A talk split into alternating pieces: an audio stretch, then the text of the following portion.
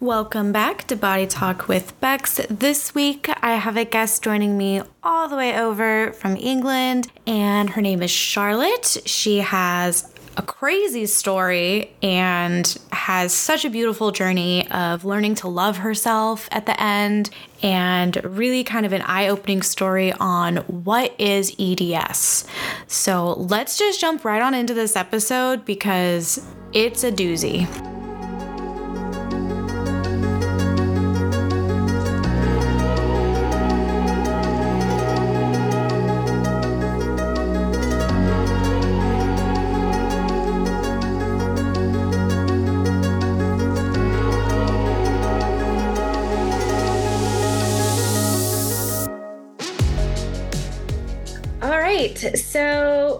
Want to just walk us through your medical journey then? Yeah. Yeah, sure. In a way, it's kind of like where to start. So, I guess when I was 10 years old, I started getting like some stomach pains, going backwards and forwards to the doctors loads and loads of times. Every single test, of course, came back clear. They couldn't find anything wrong. I tried lots of different diets. Like I tried gluten free, dairy free, FODMAP, like various other diets. And some of them helped a little bit, but they didn't like help completely. They didn't alleviate the pain I was having. And this just happened there for the next few years until I was like 14 years old. By then, I started getting more like joint pains. I was really sporty and I, I loved playing hockey and netball. I loved running but I would always end up like injuring myself because like my joints would always like partially just like dislocate and stuff like that. And everyone just thought I was really competitive. but that wasn't the reason. But yeah, we just thought it was one of those things. And then, yeah, when I was 14 years old, I woke up one day and I remember it was just before school. And I remember, I think my mum was, she made me like a bowl of uh, Cocoa Pops. I remember it was Cocoa Pops. And I took one bite of it. And then, like, a couple of minutes later, like, as I was eating it, I was in agony. Like, my stomach was so painful. And went back to the doctors again. Couldn't find a reason. That whole week, I could barely eat anything because every single time I tried to eat, it was just agony. It was, I just, I can't describe how painful it was. And yeah, that kind of carried on for a while. And I was off school for quite a long time, on and off. And I didn't really know what to tell my friends. And that kind of sucked as well. But yeah, I was having all these referrals. I was trying all these different medications. They still didn't really know what was going on. They referred me to have an endoscopy, so like a camera down my throat. And they found nothing a picture I was, I was given they were it was they found nothing but they were like um your stomach's very clean and then again gave me a picture of the inside of my stomach and I still have that picture today actually. Um nice little souvenir. Because that was an interesting experience. But yeah and again they couldn't find anything so they just went we think you have IBS like irritable bowel syndrome. And I, I knew that wasn't right. Like you know you, you, like you know your your own body right? And you know if something fits and something doesn't. Like i had done research about ibs because it had been mentioned to me and it just didn't fit it didn't feel right and then i think by chance i then had another referral and to, um, to this sort of pediatric gastric consultant and yet, by chance, he had one month before my appointment with him been to a conference in London that linked hypermobility with stomach pain. And he noticed that my joints were extra bendy and that, um, yeah, I was really hypermobile. And yeah, I mean, if he hadn't been to this conference, he wouldn't have known this. So it's it's, it's so lucky. But then because he had and he'd met like specialists that were speaking at the conference, he was then able to refer me to specialists in London. And that yeah, eventually led to my diagnosis after a few more tests and appointments, which cost quite a lot of money because they're all private as well, rather than NHS. But yeah, then I got my diagnosis of hypermobile Ehlers-Danlos syndrome um, when I was 15. So it took five years to get diagnosed. Wow. Yeah, but again, I know people who it's been over 10 years. I know one girl who it took her 12 years to get diagnosed. So it's it is a bit of a lottery, like almost like a postcode lottery as well, of like who you see, where you see them, which is why I feel like raising awareness is so important. But yeah, no, so hypermobile Ehlers-Danlos syndrome or just EDS is easier to say. Yeah, it's a connective tissue disorder. it can, can be a bit of a tongue twister. I casually was like, I'm not going to even try to pronounce that. I don't blame you. Well, a lot of people when they try, it's like when I see it on my nose, I see nurses and they're like, uh, uh, uh, and I'm like, just EDS is fine. it's fine. But yeah, just EDS. Yeah, connective tissue disorder, and it basically means that all the connective tissue, particularly the collagen in my body, is faulty and it's due to like a gene in my DNA. So it's an inherited condition. I think there's parts of like EDS on both sides of my family, and then it all just like lumped into me. is what it seems like. Yeah. Because yeah, like different parts like of my maternal and paternal side, yeah, have different I don't know, things like even like things related to EDS as well, because there are lots of different conditions that are related. So yeah, because it connects because it affects the connective tissue, everything is basically extra stretchy. So, like all the ligaments that's supposed to hold my joints in place, extra stretchy. So that's why I can sort of partially dislocate or even dislocate my joints much easily than much more easily than like someone else who doesn't have EDS. And that was happening with my stomach. Like connective tissues in your intestines and everything, your digestive system, and like the walls of it. And instead of like contracting to like push the food through, what my body was doing, it was like stretching. Like so the food was just sitting in my gut rather than like pushing it through to then eventually exit, to put it politely. But yeah, it just wasn't contracting and functioning in the way it was supposed to. And after my diagnosis, I then had lots of very invasive tests. And I think I was 16 by the time I had all these tests. And as a 16 year old, I think the last thing that you want is to have someone literally poking around your butt, talking all these things, which was really embarrassing. And also, all my friends, like, you know, because I'd been ill, they wanted to know what was wrong, and what medications were I taking, am I okay? And it turns out, you know, a lot of medication I was taking were like gut stimulants to try and get my gut working and also laxatives and stuff like that. And that was really, to me, I was so embarrassed.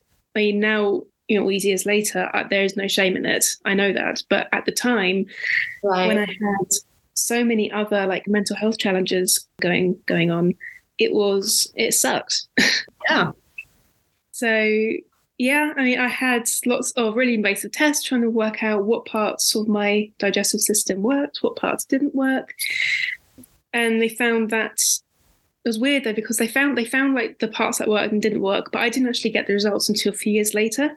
Like they didn't actually tell me because they didn't really say anything. And then a few years later, then I had an uh, appointment with a nurse. I think it was like a colorectal nurse or something. And it, this is the weirdest appointment I've ever had. Basically, she was teaching me how to go to the toilet. It was like it was the weirdest because like like things like having a like having a stool like to put your feet on so your like your legs were more like in a squatting position okay. apparently can be a lot easier and she was talking about all the stuff and things i can do to make it easier to go to the toilet and i was like this is really embarrassing i don't need this at the time i was i think i was 19 years old by this point and i was like oh oh god i don't want i don't want this but in that appointment she then mentioned the things that they found in those tests when i had now 16 years old and basically they found that I my colon was essentially paralyzed, like it just couldn't contract to move the food through, and that I had three different types of prolapses, like in my rectum, which was why it was really difficult, and really painful for me to learn, like do my business, as you say. Yes, I think all those years before, I was just being given laxative after laxative after gut stimulant. And the problem is with that kind of thing is that the more like things like that you take, the more your body then becomes dependent on it and the more used to it gets. So then your tolerance is a lot higher. So I then ended up being on like three or four different types of these laxatives, gut stimulants, all maximum dose dosages. Oh my gosh. And yeah, it's and it still wasn't great. And Like I was then still sticking to gluten and dairy free as they made it a lot worse. And then I went on and off sort of trying to eat trying to eat solid food because a lot, of the time actually soups and smoothies like blending everything was a lot easier to digest and everything and then what year was it it was 2017 in june i woke up and I was also drinking a lot of coffee at that point because coffee is also very good at that kind of thing. And yeah, I woke up and I just, my stomach, it felt like a bowling ball. It was just so heavy and so distended. Like oh, everything was just sitting there and I was in so much pain. And I, I just couldn't eat anything. And if I was, I was being sick. It was awful. So I eventually went on these like nutritional supplement drinks. They're like 300 mils, like small little drinks, like lots of nutrients and all the like vitamins and stuff you need. Because I phoned my GP and I was like, uh, if I'm not going to be able to eat anything, I'm going to become very unwell very, very quickly. Yeah. And I'd had these drinks on and off before in the years before. And I was like, I think I need these again because food is just not agreeing with me at all. And I don't want my health to go even, I don't want my health to get even worse. So I lived off those drinks for over a year and I had four different flavors. I had peach, apple, strawberry, and I think raspberry was the other one. Oh no, orange as well. I had five. I had five. I alternated. But yeah, I just lived, and sometimes like I'll drink almond milk as well because at that point I was dairy free and everything.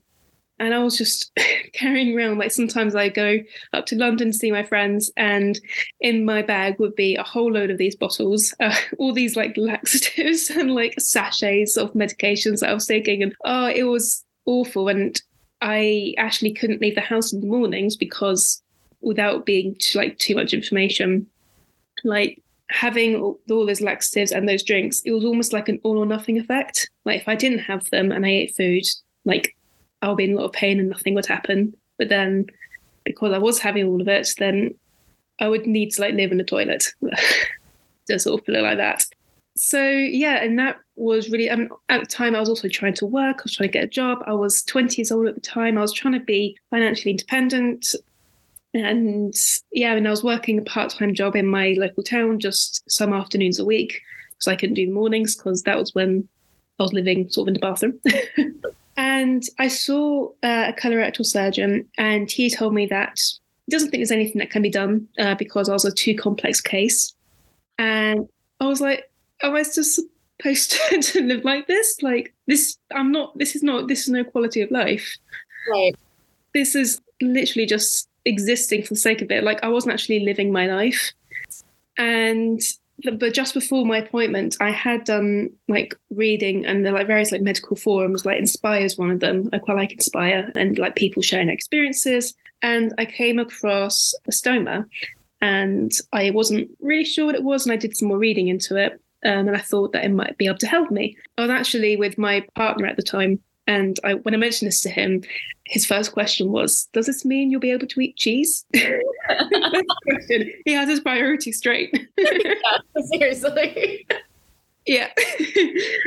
so, and I, I don't know, maybe, never know. So I did some more reading into it, and yeah, so a stoma is when like there are lots of different types, but I was looking at an ileostomy, where basically the end of your small intestine is brought to the surface of your abdomen, and then like uh, waste goes out of it and it's collected in like a bag or a pouch that's stuck to your abdomen. And I thought, well, if I had this, then this would then like bypass my colon and rectum, as they're the parts of my digestive tract that don't work. My stomach and my small intestine pretty much work okay. My stomach can be a bit slow, but it it works quite well.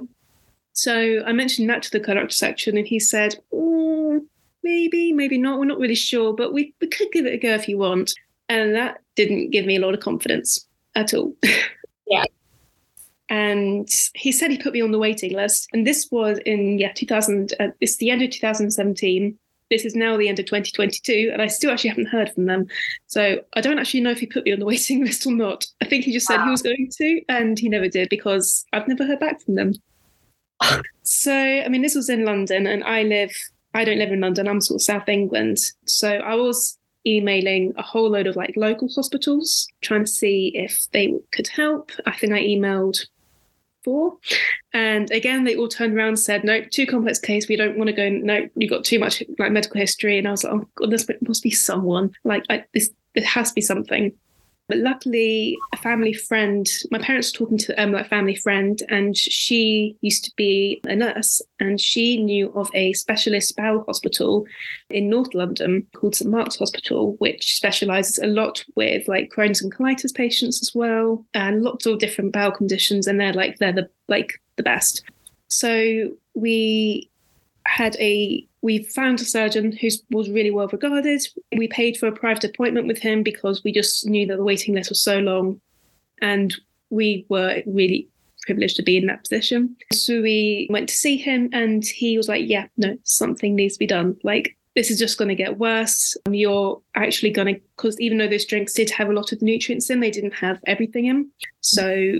Like in the long term, I would actually be really unhealthy, and something has to be done. And he was like, "Yeah, no, let, let's give this a go. Let's let's let's do this." And so, yay!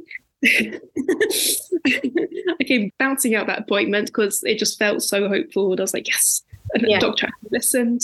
He didn't try and gaslight me. He didn't try and pretend there's nothing wrong because. I mean, at the beginning of all this, doctors told me that it was stress, it was puberty. One doctor told me I was being hysterical. I was this teenage girl being hysterical about everything. And yeah, so it was nice to actually be listened to and actually like understood. So yeah, and then I think it was six months later actually I had the operation for stoma, and uh, it took me about three months to like wean myself off liquids because like it was literally like a baby. I was starting off with like mashed potato and scrambled eggs and like baby kind of food, and then graduating back on solid food because by that point I had been on a liquid diet for over a year. Your body's processing. Yeah, food anymore. yeah. It wasn't yeah it wasn't used to it. So it was like Whoa, what is this? And also like even like my jaw my jaw wasn't used to chewing. And i found like chewing like oh it's really tiring. Like yeah it was weird. And like, even like using a knife and fork because again that's something i hadn't done for over a year. but it really does make a difference. I mean even like 'cause eating such like a social thing. Um like at christmas everyone was tucking into like a big christmas dinner and i just had this little drink. I had a glass of wine which made it a bit better but at the same time it wasn't the same. Right. so yeah and i started to wean myself on solid food and then i actually then tried a bit of gluten and i tried a bit of dairy and they were actually fine. It turns out it was now my colon was sort of it, i still had my colon at that point but it just wasn't in use. It was just sitting there. But yeah at that point it was actually okay for me to eat like bread and cheese. So yes i can now eat cheese which is amazing. I love it. It's one of my favorite foods. And yeah and that's when i started like raising awareness online and um, trying to break stigma um, because i didn't actually know until i had the surgery that a family member of mine has a stoma bag as well due to cancer. But i didn't know this until i had surgery because he was just really embarrassed and ashamed of it. And it's just made me think like you know there are so many people who are avoiding this life set this life changing and life saving surgery because of like the bad like stigmas and negative attitudes around it. Like in Grey's Anatomy I'm a big Grey's Anatomy fan. I love it. But a few times in the like a few times when they mention stoma bags it's always done in like a negative light and that really annoys me and it's that kind of thing and then yeah I carried on for a few more years and then during those years, when I was sort of starting to raise awareness, my joints actually started to get worse. So I started to like partially dislocate or sublux a bit more. So my ankles can come come out a lot more easily, which is really painful. My knees click a lot, and like whenever I go upstairs, my right hip kind of like pops out a bit. Oof. Yeah, my shoulders as well. My jaw it starts to click and partially dislocate. I dislocated my jaw in April, and that was so painful. I was brushing my teeth, and it just came out. Wow. So I'm still trying to sort of deal with all of those. But a few months ago, I had another surgery to then take my colon out because it was clear that the stoma surgery had worked, which was great. And my colon had actually, because it was just sitting there, sometimes what happens that when it just sits there not in use, there can be like, I think, can happen like a bacterial imbalance kind of thing. And it had developed another condition called diversion colitis. And basically, like the inside of my colon was like really inflamed, ulcerated, and bleeding and everything, which was found during a colonoscopy at the end of last year, which was awful. like colonoscopies for a lot of people aren't actually that bad, but I don't respond to anesthetics very well. And I was given a very low dose, so it was still very painful. So yeah, and then yeah, in July I had my colon taken out, which is great. I don't need it anymore, and it's helped a lot of the pain that I was getting, like in my stomach and my lower back, because it was all inflamed and everything. And yeah, that kind of just takes me to today. I'm still dealing with a lot of joint stuff. And I think like digestive wise, that's pretty much sorted. Hopefully, touch wood. Yeah, it's been a long like 10 years. Long journey, yeah. It's interesting that from one thing they have to, it's kind of like they have to treat each symptom separately. There's not like one treatment for the entire syndrome. Mm. You know? Yeah.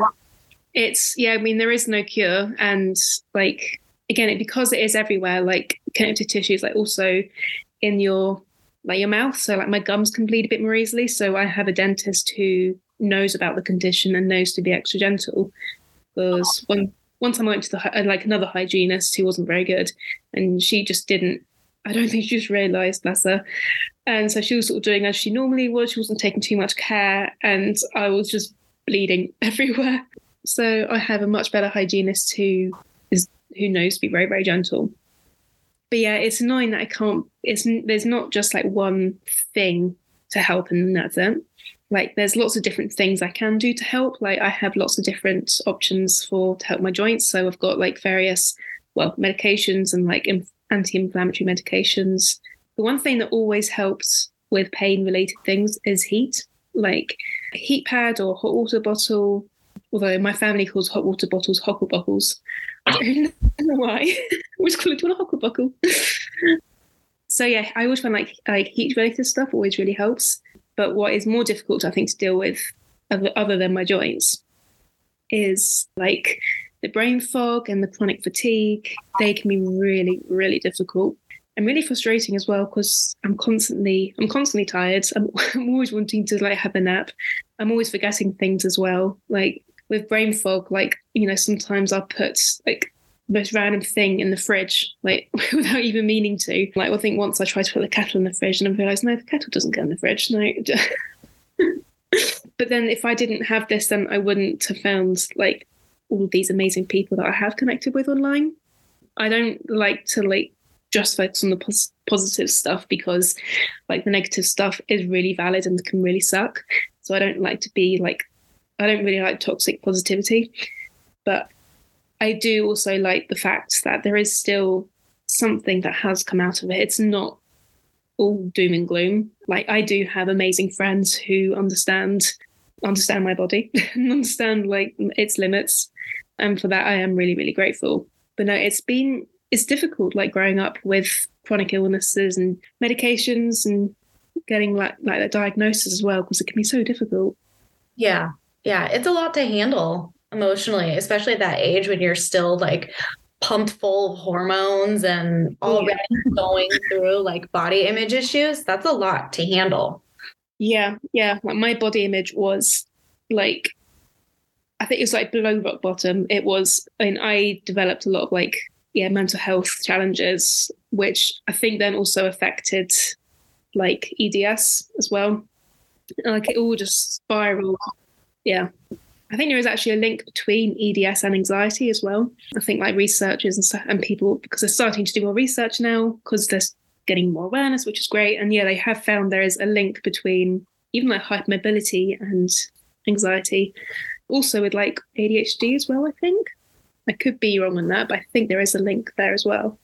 Yeah. A long few years. Yeah, sounds like it.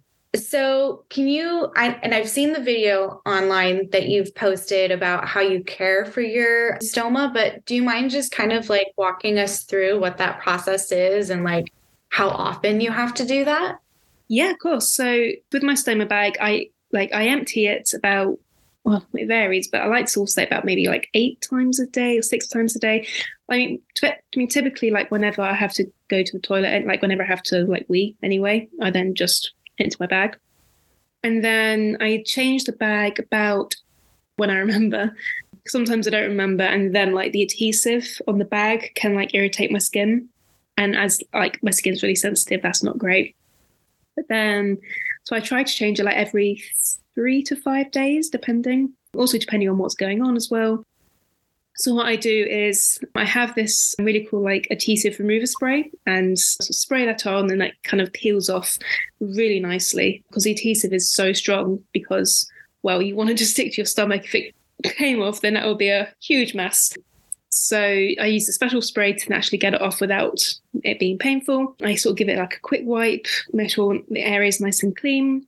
I have like this barrier spray, it kind of just lines sort of my skin with like this film to just protect it in case the bag leaks.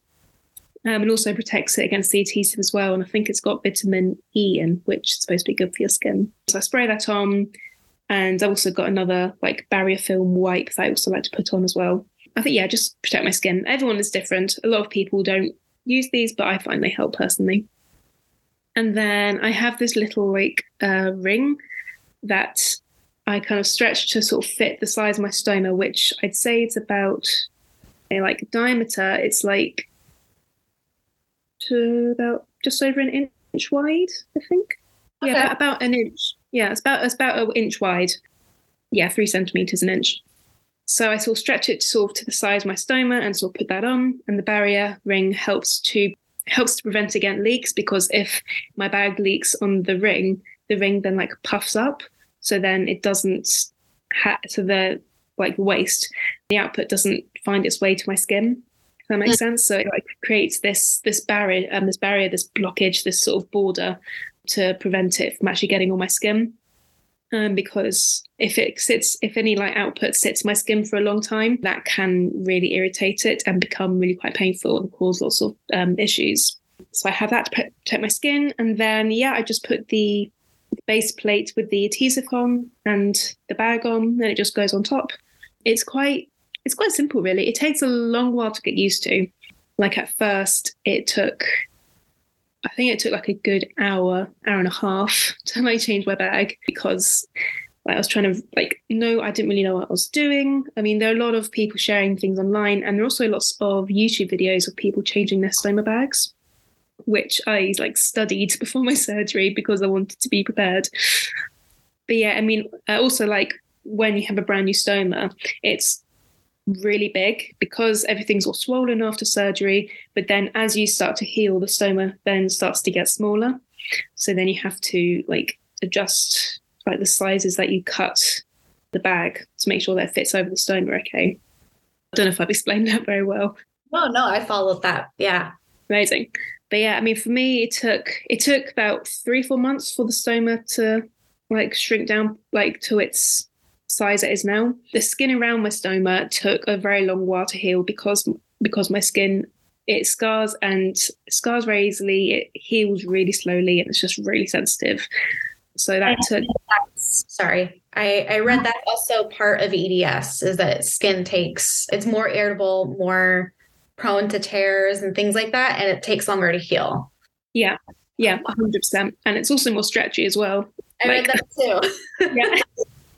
Yeah, it's like all the skin on my hand can be like really stretchy and stuff, and people go, "Oh, okay." like my bro- my brother, he hasn't been like he hasn't. I don't think I don't think he has EDS. He has other like other conditions um, which are autoimmune related, but then he like sometimes on his neck like stretches the skin out on his neck and i'm like oh wow. Very very stretchy skin. So yeah i mean that the skin around my stoma took yeah about a year to heal. It was really sore for quite a while. But we got there in the end and yeah it's why i just try and do as much as i can to make sure that it's protected against the adhesive but honestly once you put the bag on and like i don't feel I don't feel anything. I don't feel like there's like, like something stuck to my skin. I guess I'm just used to it. But I also don't feel my stoma, like because our intestines they don't have any nerve endings, so you can't feel them. I can't feel it when I touch it. The only bit that might hurt is like the skin around my stoma, but the actual stoma itself, the actual intestine bit, there's yeah, there's no feeling. Like someone could like prod it really hard and I wouldn't know it might be damaged if it was punched or anything, but I wouldn't realize. So that's something I always thought was quite cool. But it basically just feels like the inside of your cheek. That's what it feels like. Wow. Yeah. So I know a lot of people they can get a bit I don't know uneasy about that kind of um, stuff. But I always love biology. I love I love watching like surgery videos and stuff. I I love like all the medical things. So it didn't phase me at all. I just thought it was quite cool that I've got a bit of intestine sticking out for me. That's kind of lucky then. yeah. Yeah, I have some people in my family who can be quite squeamish about that kind of thing. So it's just as well that it's me and not them. yeah. Okay. So you take care of your stoma. And are you still on other medications? Or were you I, like back off of those? I mean, I don't take anything for my digestive health, um, pretty much. I take like sort of, I make sure that I have lots of vitamins and stuff just in general to keep my body healthy. But apart from that, it's mainly just pain management. So I take like anti-inflammatories for my joints because I think particularly my hips are inflamed.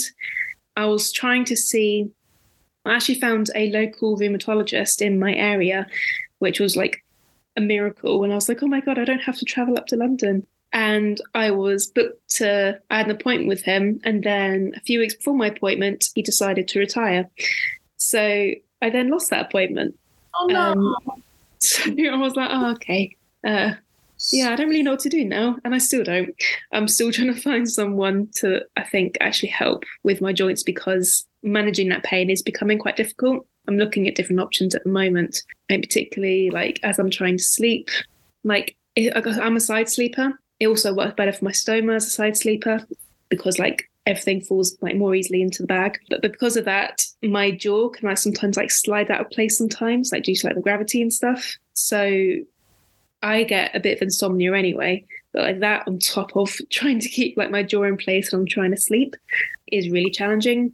I have some friends who have had like Botox like in their jaw apparently to help keep it in place, which I'm finding more more about, but I don't know. It doesn't work for everyone. Like all these things, everything works differently for everyone. But yeah. it's still quite a cool, quite a cool solution, I guess but yeah, a lot of it is all just yeah pain management. So yeah, lots of anti-inflammatories, which sometimes helps, sometimes doesn't help. I have tried like really strong medications, like sort of opioid kind of stuff, but then I was on them for a long period of time, and then my body became dependent on them, which was really dangerous. My doc, well, then I saw like another doctor, and he was like, mm, "You should probably come off these." And I did that. And he told me just to go cold turkey, just don't take them. And my body went through the like worst withdrawal effects. Like it was awful. So it's something I definitely would highly uh, recommend to not do. just try and avoid opioids for like a long period of time. If you need them for a few days, yeah, but never take them for a long period of time because it's not it's not worth it well, that's my that's my experience anyway. That's hard on the body, yeah. So I also know from following you on Instagram that you do some modeling. Mm-hmm. Can you talk to us about what got you into doing that and maybe talk about some of the obstacles that you face with it? Yeah, I mean, I've done it on and off. I, I guess, yeah, since I've had my stoma. I mean, if you told me like 10 years ago that I would have done things like that, I would have, I probably would have laughed in your face, to be honest. I would never have believed that. I think just because I was so insecure about my body, but then actually, in a really weird way, having my stoma operation has helped with my body confidence more than anything because I think as I started to heal, as I started to eat food and trust food and love food again, like it wasn't hurting me anymore. I think I just really appreciated my body and also food a lot more. I just really sort of, it really helped my relationship with it. And through that, I think, yeah, I started to accept my body now, like a lot more. It's not perfect, but no one's body is perfect. It's, I mean, how boring would the world be if we all had the same clone?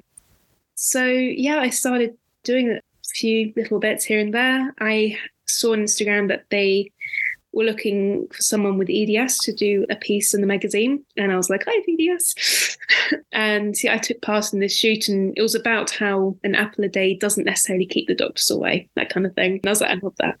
So I did that, and I did a few other sort of shoots and campaigns with my lovely friend who I met on Instagram, um, Sylvia Mac, who does um, Love Disfigure. She's absolutely incredible. I love her so much. But she is a burn survivor and puts together lots of campaigns, people with scars and differences and disabilities. So I've done lots of different sort of um, shoots and campaigns with her. And that's what really, yeah, got me into doing it. I've done, yeah, I've done a few other sort of like catwalk things. I, I did London Fashion Week in September, which was really cool. It was with an organization called London Represents, and they were showcasing like diversity and like disability and like basically like celebrating literally everybody and that everybody deserves to be represented and you know go on the catwalk because i mean i remember at i think i was 15 16 years old and we had this like careers kind of day at school and a woman from the fashion industry something. I don't know, came in. I think she does. I think she was like in the modeling industry. I think she was like booking models, and she came to talk to us about um, the industry and stuff like that. And the way she was talking, like I'm, I'm about five. I'm five foot two and a half, and uh, immediately I felt as though even if I wanted to do something like that, because I'm not six foot, I because I'm not tall and skinny, I couldn't do that, and I felt so I don't know. I came out of her sort of talk, and I think she was like trying to make it be inspiring and take part in the fashion industry. And if anything else, I just felt, I don't know. So I don't know. I was I was made to feel small. Like I was made to feel small in like every sense of the word, as then like I would never achieve anything like that in my dreams. So then to like 10 years later take part in a London Fashion Week event is mind blowing and it really shows a lot of people have these narrow ideas of what models like do and don't look like but models can look like anything. I had someone comment on that on the video i put out about it saying oh they really let anyone be models these days. Yeah and i was like well why not? Like there is no reason not to have anyone as model because having yourself and seeing yourself like represent uh, represented is is also so underrated like when you don't see yourself on sort of TV, when you don't see yourself in magazines, you feel as though you don't have a sense of belonging in this world. You don't have a sense of belonging in the society that we live in. And then to see other people like you actually, you know, being proactive and taking part in the things that you would love to take part in, or even if you wouldn't like to take part in something like that, I think it can still really help your confidence and your well-being. And also just your self-acceptance because was so easy. It's so easy for us to criticize ourselves and put ourselves down and sort of like nitpick at like every single little part of ourselves that we don't like. And then to see someone who, you know, maybe looks like them as well, you know, just like not necessarily not even just embracing, but just accepting who they are and not letting and like still doing the things that they want to do, like no matter what. I don't know. I think that's really important. And it's something that I think like young people like they should know that as well because I grew up with a very toxic. So I, I, I grew up as social media was being born. Like I think Snapchat came into play when I was 13, 14, 14 years old, I think. And then I think Instagram was right, like I think a bit before that. I can't quite remember now the, the exact years they were developed. But I mean, I grew up as social media was starting to become a more part of our lives. And it really affected how I saw myself because I just saw this very skewed sort of society ideal and body image. And I think that if you actually use social media as a tool to know that you are not alone rather than using it as a sort of toxic sort of Pinterest board, it's actually much more helpful. I liked that description that social media is a Pinterest board. Yeah, I think because I had all these screenshots of all these like sort of women, girls, sort of people that I wanted to look like, and all these like yeah toxic like toxic aspirations of like like what I should be, because that's all I saw. I didn't see anything else, and then I just went down this wormhole.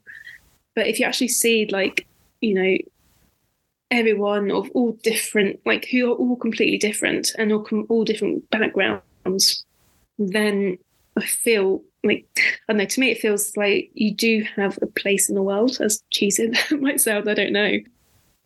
but it really it it helps it it, it does help like your mental well-being and like especially with covid at the moment like everyone's mental health is really also the cost of living crisis that we're living through at the moment as well everyone's mental health is so fragile and it's so important to make sure we take care of that in any way we can and i think like like eating disorders as well i think like the numbers over the last few years have soared which is absolutely terrifying like kids as young as five, six years old are starting to criticize their body and going on diets, and that that is it's it's horrible. So, and it's not what we should be teaching, like you know, young people to actually to be doing. We should be teaching them, you know, sort of like how to cook, how to love food, and actually not say it's a bad thing because we do need food to live. Like ironically, I went from not being able to um, eat some food, uh, not wanting to eat food, not being able to eat food and then both wanting to and being able to eat food. And it's it's it's been a very very complicated and long relationship but it's it's so much better on this side. It's so much better actually yeah wanting to eat it if you can i know that's really really difficult when you have lots of different like chronic conditions but i think that's why i appreciate food more because i know what it's like not being able to eat it and that sucks. Um, yeah. Yeah. I think also you kind of like gone from, you know, not trusting that your body can handle food yeah. to like retraining kind of the neurological pathways to be like, no, now food is good. Like my body can process it, my body can handle it. Yeah. So that's, that's so healthy to be able to retrain that pathway and like get your brain to understand that food is a good thing. Yeah. It was almost like I don't know, like a switch in my in my brain. Like I don't know, I, I felt like yeah, I just completely the perspective I just completely switched the perspective around without even realizing, to be honest. It just it just happened. It's not like that for everyone. But it's I, it was it's weird, but it's something that I definitely never want to take for granted. I think a lot of at the time when I was sort of like starting to raise awareness of like stomas and stuff online, I then also started to become like I started to follow more accounts to do with mental health and body image and things like that. And that was a complete change on like the accounts I was following when I was growing up. I was following like people that like all different types of people who were basically having these really like positive messages of you know just self acceptance rather than like the images before where it was just bad bad bad. So yeah it just completely yeah it changed my view completely which i'm gonna be forever grateful for. Yeah yeah so i have one more question for you on my list here how does it feel to represent other aspiring models who may be facing illness or disabilities? I think I always find I I don't like I'm not very good at singing my own praises. Like I don't I always feel really uncomfortable doing Most that. Most of us aren't. yeah. yeah. When I was primary school, like I was nine years old, I drew a picture and my friend at the time, I was quite proud of it and I was saying I was I was proud of it and it was with parrots and I was nine years old. My friend told me I was boasting and I feel like ever since then, I feel like I'm not allowed to say anything nice about myself, but that's, I'm getting there, it's changing.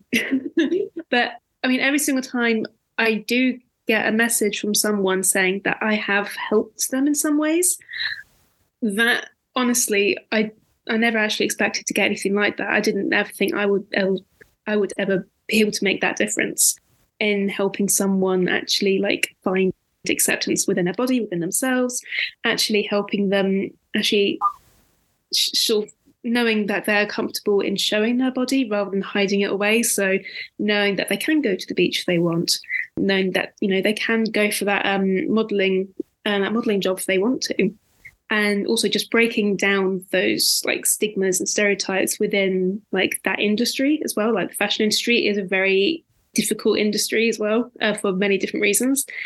But I think there are some um, there are some amazing people doing some amazing work and actually bringing diversity and actually having inclusion at the forefront of everything they do. It's getting there very slowly, but it is getting there. And having people wanting to be a part of that, wanting to actually put themselves forward for these sort of um, these modeling shows, these catwalks, these photo shoots, what having people being more confident in doing that, that's amazing. That's something that should always be happening. That's something that should have always been happening. And yeah, I mean, I've taken part in some amazing campaigns and I've met so many fantastic people with like well, like various scars and differences, disabilities and chronic illnesses. And it's I think those are like my, my favorite kind of days because I love meeting every, everyone. I love hearing different stories, and I love just seeing people happy in their skin. And that's that's how it should be. Um, we spend so long hating ourselves when we should be doing the opposite. We should be loving our bodies because it's our body. We're going to be living with them the rest of our lives. They're our bodies are our home, and it's time to work with them and not against them. Actually, like help your body rather than try and like damage it and tell it off and go no. Yeah, that's yeah. I feel that's a very long-winded answer, but that's. I think it's interesting that you're talking about how amazing it is that people are doing that and like totally left out that like you're one of those people though like you're on the forefront of putting yourself out there and it's such a great thing for young for young people to see that on social media at fashion week that there's people like you out there that's doing this yeah, I hope so. Again, it's the I'm not very good at saying my own phrases, but yeah, it's yeah, I, I, I never thought I would be able to make a difference. And the, the idea that I am is absolutely incredible. And it's it's why I love doing what I do. I love raising awareness. I love breaking stigmas and breaking taboos and making people feel a little bit uncomfortable sometimes. It's quite funny. um, so, especially sort of talking about poo, a lot of people don't like talking about poo, but I think it's quite funny, and it's also really important, and it's life saving. So, yeah. yeah, no, I'm very, I'm very, very like privileged to be in this position as well. Yeah, yeah.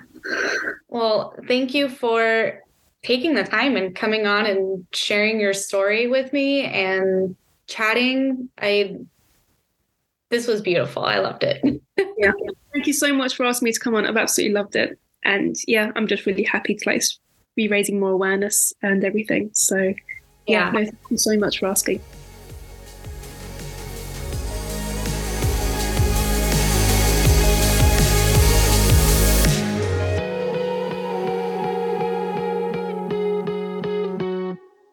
Thank you for listening to this week's episode of Body Talk with Becks. I hope you enjoyed it. And if you did, please hit the subscribe button and leave a review wherever it is that you're listening to this podcast at. If you would like to further support this podcast, please join me on Patreon. And as promised, there are some new Patreon tier features. So, for those of you new who are joining, you can get all of these ad free forever, always on Patreon. There's some special stickers that you get to support the show. And also, I do this all on my own. I have no other producer, it's just me. I reach out to everyone. I write the questions, I do the interviews, I edit the audio, and all the posting. So, Patreon is really the only way that I get anything back for my time. And so, I'm adding a few more things to the tiers. So, there will now be monthly recap emails. So, if you're part of Patreon, at the end of each month, I'll send out an email giving you kind of a synopsis of what each episode was, who our the guests were, and of course, all of the resources will be linked. So, if you're looking for those resources, now you don't have to go hunting for them, they'll get sent right to you. And lastly, you can also, through Patreon, you have the opportunity to ask me anything at any time. You don't just have to wait for an Ask Me Anything episode. You can send me a question, and I am more than happy to answer right away. And let's see here. I think that was it for Patreon. If you would like to share your story or know someone who would, I can be contacted through my website, www.bodytalkwithbex.com, or on social media media. Thank you so much for listening.